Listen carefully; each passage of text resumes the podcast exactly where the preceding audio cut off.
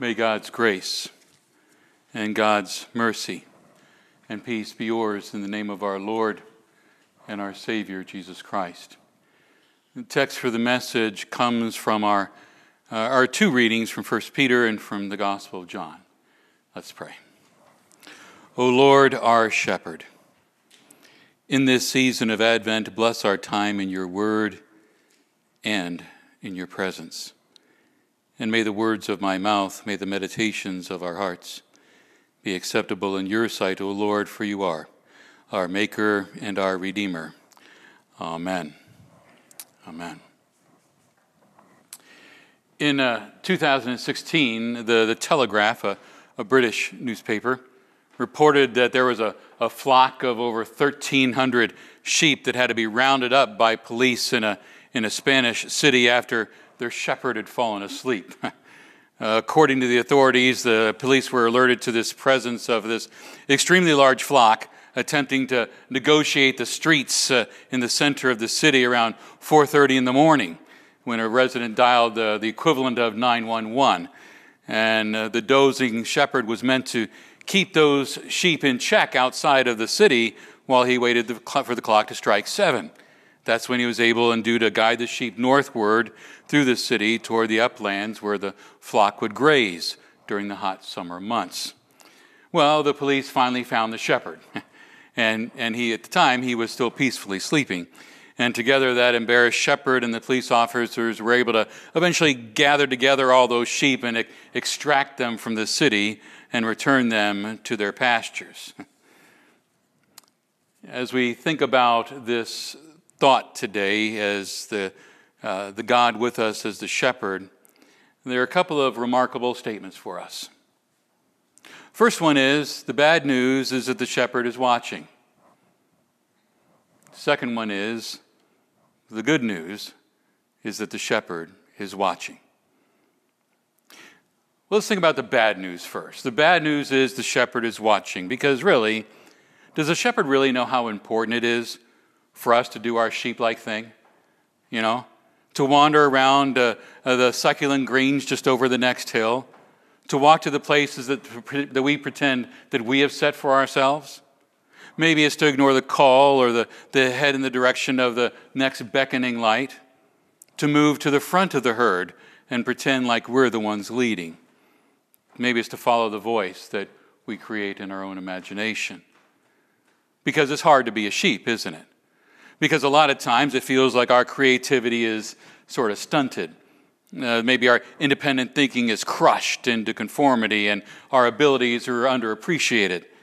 This marvelous contribution we have to give to the world is hidden under our appointed place. Wouldn't it be great to be free? Free to make our own decisions and free to go our own way, free to, to find our own spotlights, and free to attend to our own needs. Wouldn't it be great to run around in the pastures of our own choosing and climb to the hills of our own desires? Well, the bad news is the shepherd is watching us run around like we can control the world until we fall, until we wander into the canyons and fall into the pits until we find the limits of our abilities, the consequences of our own choices, the dead ends of our own self serving decisions. Oh, how good it is to know that we are under the watchful eye of the shepherd who never sleeps, who never turns away, who never gives up on us, who, who never leaves us alone, who never abandons us to the path that we have chosen, who never stops watching and waiting and calling. How good it is to know that the shepherd promises that we will not want, even when we followed our own wants and been found wanting. Yes, the good news is the shepherd, the good shepherd, is watching. In the reading tonight from the gospel, Jesus calls himself the good shepherd. But if we're honest, we really don't run into shepherds in our world today. And in fact, the true shepherds in our country are, are like a vanishing breed. But shepherds were particularly important in New Testament times. Sheep were raised, raised for their wool, uh, used in clothing. The skins were used to make containers for wine. and water. The sheep were, uh, were used for milk and meat and more. But some remarkable facts about the shepherd of biblical times, truths tell us that about what Jesus is saying about himself when he calls himself the Good Shepherd. The shepherd was an important position, at least in Old Testament times. Sometimes family members would watch over their sheep, but, but sometimes uh, sheep of the village were all put together so one shepherd could care for them. But the shepherd had a 24 7 job, right? But there was a shift in how that shepherd was perceived because in Old Testament times, King David was that shepherd, right? And so that was a, a very noble idea. But by Jesus' time, the shepherds that were uh, announced the birth of Christ, they were not regarded as highly as they once were. Shepherd had important duties. They were expected to make sure the sheep had enough food. They had to make sure to lead the sheep to the green pastures and still waters, that they were safe in the sheepfold at night. When the shepherd led, the sheep did not meet to vote on whether they should follow the shepherd. They, they trusted the shepherd and they followed. Now, as Jesus' sheep, we don't gather and vote on whether to follow him. The shepherd knows where to lead, and we know to follow him. The shepherd at the time was also expected to lay down his life for the sheep, to protect them, whatever the threat. The sheep did not question his ability to care for them. They trusted, they followed, they depended on the shepherd to do what was necessary to keep them safe. And as Jesus' sheep, we depend on our good shepherd to take care of us. The Lord is my shepherd, we say. There, there is no other, right? Our shepherd lays down his life for the sheep. The Savior loves his sheep, and we as sheep trust him. The shepherd knew his sheep, and they knew him.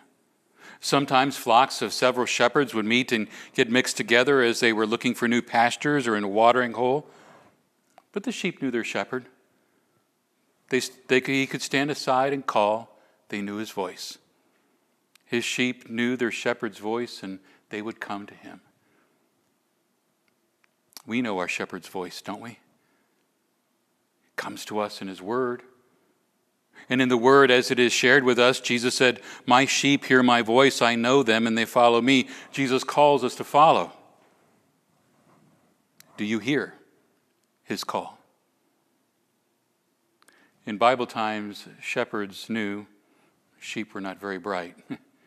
they often strayed, following the illusion that the grass is indeed greener in the next pasture. I own. a few copies of a great little book written nearly a quarter century ago by a former shepherd by the name of Phillip Keller. He titled the book A Shepherd Looks at Psalm 23. If you have never read it before, go ahead and get it. It's a quick read, it's a good book. He tells about his experience as a shepherd in East Africa. He tells the fact that the uh, land adjacent to his was rented out by a tenant shepherd, but that shepherd didn't take very good care of his sheep. The land, it was overgrazed. It was eaten down to the ground.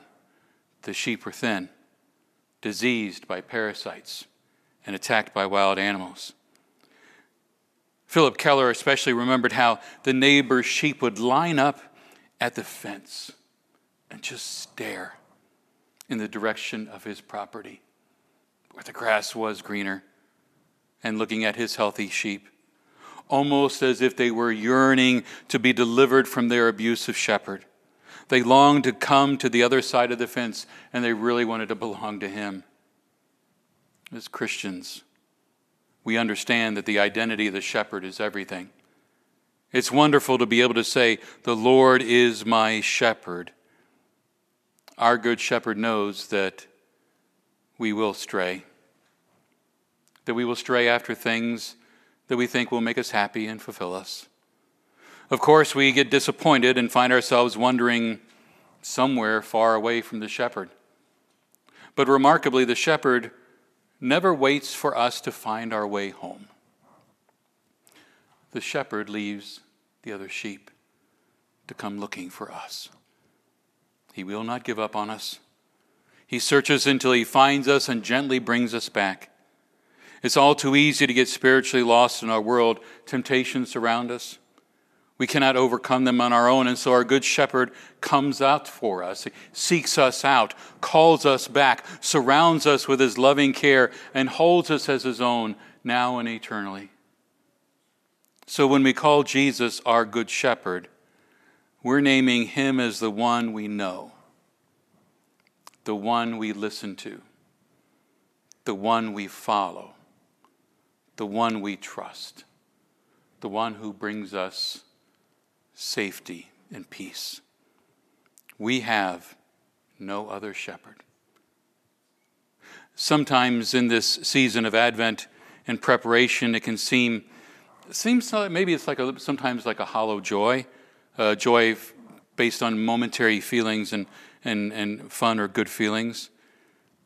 But in this Advent season, let's flip that around because the coming of the Christ child offers to you and to me a chance to find again that contented joy of being found and being cared for as his sheep. We know that we're going to hear the announcement of good news of great joy to all people. You know, we'll hear that in a couple weeks. We will celebrate that God is with us again in the child of Bethlehem, the child who will become, by his death and resurrection, our good shepherd a good shepherd that will keep us as his own, a good shepherd that will carry us into eternity. And so, this idea, God with us, God is with us. He's our shepherd. So let's rejoice in his love and in his care in this season. Amen. And now may the peace of God that transcends all understanding guard your hearts and your minds in Christ Jesus. Amen.